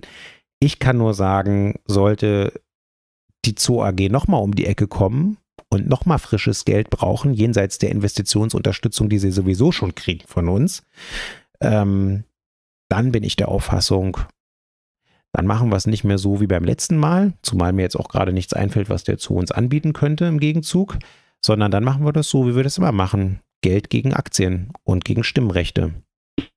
Wenn wir schon diese Sache mit dem Kapitalismus und so machen, dann machen wir da, dann machen wir es dann halt auch richtig. So. Dann sind wir jetzt bei 17.04 Uhr. Wir sind schon ein bisschen über die Zeit, aber eine Sache wollte ich noch äh, bringen, weil ich habe hier so nebenher immer noch unsere Social Media Präsenzen im Auge und da spülte mir auch äh, ein Tweet der Berliner Zeitung äh, ins Auge, äh, über den Schirm und sprang mir ins Auge, weil Chaya der Jüngere hat im Angesicht der grasierenden äh, Inflation und dass viele Menschen sich überlegen, wie sie im Winter Strom- und Grundnahrungsmittel finanzieren, mal wieder einen seiner Geistesblitze gehabt. Man könnte auch einfach sagen, er wärmt die Sachen auf, die die FDP immer äh, aus der Schublade holt, ob es passt oder nicht. Rat mal was. Ist ein Klassiker. FDP-Klassiker. Ein FDP-Klassiker? Ja, der ist so Klassiker, da ist aus dem Wein schon Essig geworden. Tempolimits nee. aufheben. Was soll einer fordern? nee, sag mal. Liberalisierung der Ladenöffnungszeiten in Berlin. Oh Gott. Oh, das ist ja so unfassbar dumm. Stimmt, weil die Leute, die weniger Geld zur Verfügung haben, geben dann mehr Geld von dem weniger Geld, was sie zur Verfügung haben, aus, weil sie plötzlich am Sonntag noch den Späti äh, offen haben und weil sie am Sonntag noch in die Shopping Mall können. Ja, genau. Weil das, das macht total Sinn. Ja, das ist auch seine Antwort drauf. Also oh die, die Begründung ist auch super geil, weil die, äh, die, die Läden müssen mit, der, mit dem Onlinehandel äh, konkurrieren. Ah, ja, das irgendwie mit der Geldmenge sollte man Chaya irgendwie vielleicht nochmal erklären und mit der Knappheit und mit irgendwie dem, ich meine, das ist jetzt ja sogar neoliberale Mikroökonomie-Geschichte aus dem ersten Semester. Wie gehen Haushalte mit ihrem knappen Gut äh Geld irgendwie um und welche Entscheidungen treffen sie? Ja. Oh Gott, oh Gott, oh Gott. Aber ähm, da können wir uns äh, von unserer studentischen Mitarbeiterin Sophie, die ja Volkswirtschaftslehre studiert, äh, die, kann, die kann ja vielleicht mal einen Gastblog dazu schreiben äh, und dann hauen wir den auf die Website, wie absurd diese Idee ist. Aber gut. So, äh, genau. Damit sind wir jetzt eigentlich für heute durch und weil wir jetzt noch gleich unsere Veranstaltung vorbereiten müssen, äh, ja, hat ein Kollege im, im Chat danach gefragt, wie wir den äh, Umgang der Linken mit Sarah Wagenknecht sehen. Wir da, haben wir da jetzt noch Zeit oder müssen wir was sagst du? Ansonsten, also wir, wir. Na, wir beantworten natürlich die Fragen, okay. wie wir es vorhin gesagt haben, wenn die Fragen kommen und ja. umschiffen das jetzt an der Stelle nicht. Also, ähm, die Rede von Sarah Wagenknecht äh, zum Bundesetat des Wirtschafts- und Klimaschutzministeriums ähm, war eine Katastrophe ähm, in Form und Inhalt. Ähm, ich habe sie mir tatsächlich äh, auch angeguckt, weil ich nicht nur aufgrund von Hörensagen in der Twitter-Blase mein Urteil mir darüber bilden wollte. Ähm, um es klar zu sagen, die Entscheidung, Sarah Wagenknecht reden zu lassen, obwohl sie für das Thema überhaupt nicht zuständig ist. Oder sie, anscheinend kompetent. So, ähm, war falsch. Ähm, es gab in der Bundestagsfraktion, das habt ihr ja mitbekommen über die Medien, einen ähm, ja fast schon Eklat und erheblichen Streit und eine erhebliche Diskussion darüber, ähm, ob sie da überhaupt reden soll oder nicht. Ähm, nach meinem Kenntnisstand ist da nicht formal drüber abgestimmt worden, aber es gab irgendwie eine Vereinbarung, dass Dietmar Bartsch und äh, Amira Mohammed Ali sicherstellen sollen, dass Sarah Wagenknecht auch wirklich nur das sagt und fordert äh, und das kritisiert, was auch ähm, Beschlusslage der Partei ist. Ähm, und das hat sie in der Rede nicht getan. Ähm, die Rücktrittsforderung an Robert Habeck ähm, ist nicht Beschlusslage der Partei und ähm, sie ist auch dumm. Ähm, sie adressiert den Falschen. Hätte sie den Rücktritt von Christian Lindner gefordert, hätte ich nichts gesagt, ähm, weil äh, die FDP und Christian Lindner sind diejenigen, die im Moment, das haben wir ja eingangs dargestellt, bei den ganzen Entlastungspaketen und auch bei den ordnungspolitischen Fragen diejenigen sind, die ähm, SPD und Grüne davon abhalten, sinnvollere Dinge in der Ampel zu beschließen. Dass die Sachen natürlich, äh, die die beschließen, auch nicht zu 100 Prozent den Forderungen meiner Partei äh, entsprechen, äh, ist auch klar. Aber ähm, sie gehen auf jeden Fall mal deutlich mehr in die richtige Richtung, ähm, als das aktuell der Fall ist. So und deswegen ist die Rücktrittsforderung an Habeck äh, gerichtet völlig äh, unangebracht gewesen. Ähm, um das mal ganz deutlich zu sagen. Und ähm, die die, äh, die schlimmste Sache, die dem Fass wirklich den Boden ausgeschlagen hat, und zwar wiederholt den Boden ausgeschlagen hat, ist ähm, die Behauptung, äh, die Bundesregierung hätte von sich aus und auf eigenen Antrieb und aus eigenem Willen einen Zitat Wirtschaftskrieg gegen Russland angezettelt. Das ist nun wirklich Russia Today äh, at its best. Das hätte in einem Sprechzettel vom Kreml äh, nicht besser drin stehen können und es ist genauso falsch. Russland ist der Aggressor gegen die Ukraine. Ähm, jeder, der etwas anderes behauptet, ähm, betreibt das äh, Propagandageschäft von Putin und ignoriert die Fakten, die nun wirklich nachweisbar sind, ähm, für jedermann offensichtlich. Ähm, und ähm, sozusagen allein schon diese Sprache ist einfach zurückzuweisen und ähm, ist an der Stelle auch irgendwie völlig falsch angebracht. Die ganze Kritik, die sie gebracht hat an irgendwie der Wirkung von, von, von bestimmten Sanktionen und dass bestimmte Sanktionen natürlich auch Rückwirkungen auf unsere Volkswirtschaft haben, das äh, ist in der Beschreibung her äh, natürlich irgendwie zu kritisieren. Aber der Rückschluss ähm, irgendwie zu fordern, also das erstens überhaupt als Wirtschaftskrieg gegen Russland zu bezeichnen und dann irgendwie zu fordern, dass die Sanktionen, und ich habe genau hingehört an der Stelle in der Rede, sie meinte, alle Sanktionen zurückzunehmen sind. Das ist nicht Beschlusslage der Partei. Unsere Partei hat ähm, deutlich beschlossen, also ich habe hab mir an vielen Stellen auf dem Bundesparteitag hätte ich mir mehr Deutlichkeit gewünscht, keine Frage.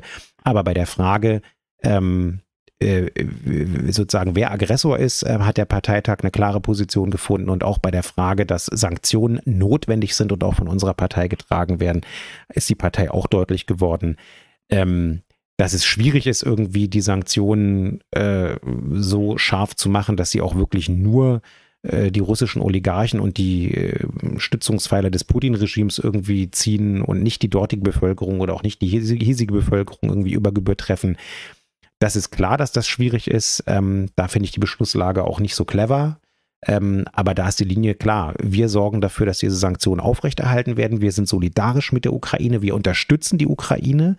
Ähm, und wir sorgen dafür im Gegenzug mit unserer wirtschaftlichen Macht, die wir natürlich haben als viertgrößte Volkswirtschaft dieses Globus, ähm, dass wir natürlich unsere, also die Härten, die jetzt kommen gegen unsere Bevölkerung, ähm, dass wir die abfangen. Das ist sozusagen die Art der Solidarität, die wir haben. Die Solidarität nach innen und natürlich die Solidarität nach außen gegenüber der Ukraine. Und ich kann wirklich nur sagen, ähm, ich habe die Schnauze voll. Ähm, ich will diese Debatten nicht mehr haben in der Partei. Ich will nicht, dass ähm, wir immer wieder in die Situation versetzt werden, ähm, hinterher äh, uns für Sachen, die Sarah rausgehauen hat, entschuldigen zu müssen, dass wir auf unsere Beschlusslage hinweisen müssen. Und ich habe auch Verständnis für alle möglichen Leute in der linken gesellschaftlichen äh, Szene, äh, die sagen, sie ertragen das nicht mehr. Ich ertrage es auch nicht mehr. Viele in meiner Partei ertragen das nicht mehr. Ähm, und es ist an der Stelle, ähm, das ist jedenfalls meine Position, ähm, wenn Sarah Wagenknecht nicht mehr in der Lage ist, die Beschlusslage der Partei im Deutschen Bundestag zu vertreten, ähm, dann äh, muss sie gehen dann muss sie diese Fraktion verlassen oder äh, sie muss sich einordnen. Ähm, ich mache das auch so. Wenn mir eine Beschlusslage meiner Partei oder auch meiner Fraktion nicht gefällt, dann ähm, artikuliere ich das als Minderheitsposition. Und wenn ich im Parlament rede, dann lasse ich das weg. Oder wenn ich es nicht kann, weil es gegen meine persönliche Überzeugung geht, dann muss ein Fraktionskollege von mir reden. So geht man äh, in dem Moment um, wenn man in seiner Partei oder in seiner Fraktion in der Minderheit ist. Und das hat man auch von Sarah Wagenknecht zu, äh, zu erwarten.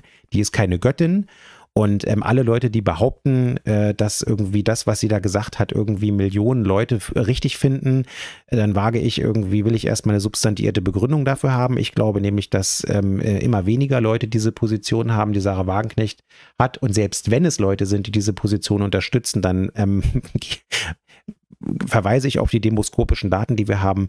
Das sind Leute, die vielleicht auf irgendwelche Marktplätze gehen, wo die ist, oder Leute, die im Internet applaudieren. Das sind aber nicht Leute, die uns wählen. Na, vor allen Dingen, dieses, es ist ja auch ein sachfremdes Argument. Das ist genauso, äh, äh, das äh, angeblich, also erstens mal, wie du schon gesagt hast, dafür gibt es keine Belege, dass Millionen hinter ihr stehen. Und auch für einen Linken ist sozusagen, weil es die Mehrheit will, war noch nie ein Argument für irgendwas, sondern Richtig. wir haben eine eine Werte und eine moralische Grundüberzeugung, die sozusagen unser politisches Handeln leiten sollten und äh, orientieren uns nicht danach, wie gerade draußen auf der Straße der Wind weht. Da, das hat man, also das hat man sozusagen als Linker mit eingekauft, dass man einen Großteil seiner politischen Arbeit gegen bestehende Mehrheitsmeinungen äh, arbeitet und darum kämpft ja eigentlich diese in progressiv nach links zu, zu wandeln, weil der Zeitgeist ist in vielen Punkten nicht der, äh, also kein Linker, sondern bestenfalls ein, ein Konservativer. Und dafür im Übrigen auch Bündnispartnerinnen und Bündnispartner sucht. Genau. Und nicht und selber sich hinstellt und irgendwie versucht, eine Bewegung zu erzeugen äh, und zu simulieren,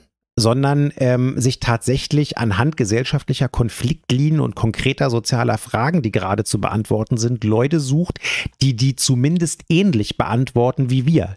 Deswegen sind wir bei den Unteilbar-Demonstrationen zu Hunderttausenden bundesweit auf die Straße gegangen. Nicht, weil wir uns als Linke hingestellt haben und gesagt haben, wir rufen zu einer äh, Demonstration für die Unteilbarkeit der Grundrechte und der Menschenrechte auf und machen das irgendwie als Linke und äh, alle anderen können sich hinter uns einreihen. Nee, sondern weil wir auf gleicher Augenhöhe mit der Seebrücke äh, und mit den äh, verschiedensten ähm, Grundrechts- und Flüchtlingsorganisationen, Gewerkschaften, Umweltverbänden und so weiter zusammengetan haben, weil wir eine von mehreren waren, die auf gleicher Augenhöhe dafür irgendwie die, den Druck auf der Straße organisiert haben. Das geht mir übrigens als, ihr habt es ja jetzt schon gemerkt, auch so ein kleines bisschen auf die Ketten ähm, bei der Frage der, der notwendigen Proteste ähm, im sogenannten heißen Herbst äh, oder dem Herbst der Wärme, aber sozusagen der solidarischen Wärme. Das geht mir auch so ein kleines bisschen auf den, auf den Pump ähm, dass äh, wir uns da jetzt irgendwie hinstellen und irgendwie meinen, wir sind die allerersten und die einzigen, die irgendwie diese Proteste auf die Straße bringen. Ähm, ich würde es für erfolgversprechender halten, wenn wir das natürlich machen und, und auch unser Mitmachen. Licht nicht mitmachen und uns unser Licht da auch nicht un unter den Scheffel stellen. Ihr kennt mich, ich bin der Erste, der äh, immer sagt, woher er kommt und für wen er steht. Ich mag das nicht, wenn Linke verschämt in irgendwelchen Kleingartenanlagen äh, oder Mitgliederversammlungen oder äh, sonst wo irgendwie dann am besten immer gar nicht erwähnen, dass sie von der Linken sind. Nee, nee, das kann man schon mit breiter Brust äh, sozusagen tun und das gehört auch zur Transparenz dazu. Aber ähm, jetzt kommen schon die ersten Gäste für die Folgeveranstaltung. Ähm, äh, aber ich finde, erfolgreich ist man immer dann als Linke, wenn man das gesamt äh, zusammen mit den gesellschaftlichen Kräften macht. Gut, wir, wir so. binden das kurz ab, bevor ich da die ersten reinlasse. Der Punkt, warum du dich sozusagen an Parteibeschlüsse hältst und auch sozusagen nicht äh, an abweichende Positionen nach außen vertrittst, lässt sich auch einfach kurz zusammenfassen. Du planst ja absehbar nicht, dein eigenes Projekt zu machen, weil du merkst, dass Richtig. dir im eigenen Laden die Fälle davon schwimmen und du keinen Bock hast, dir eine ordentliche Arbeit zu suchen wie Frau Wagenknecht. So, so viel zu dem Thema. Und wie gesagt, wir haben jetzt gleich noch eine Veranstaltung zum bedingungslosen Grundeinkommen, wo wir hoffentlich konstruktiv miteinander diskutieren. Und weil da draußen an der Tür schon die ersten klopfen, machen wir jetzt hier zügig Schluss und damit ich die reinlassen kann. Ciao. Und wir sehen uns in zwei Wochen.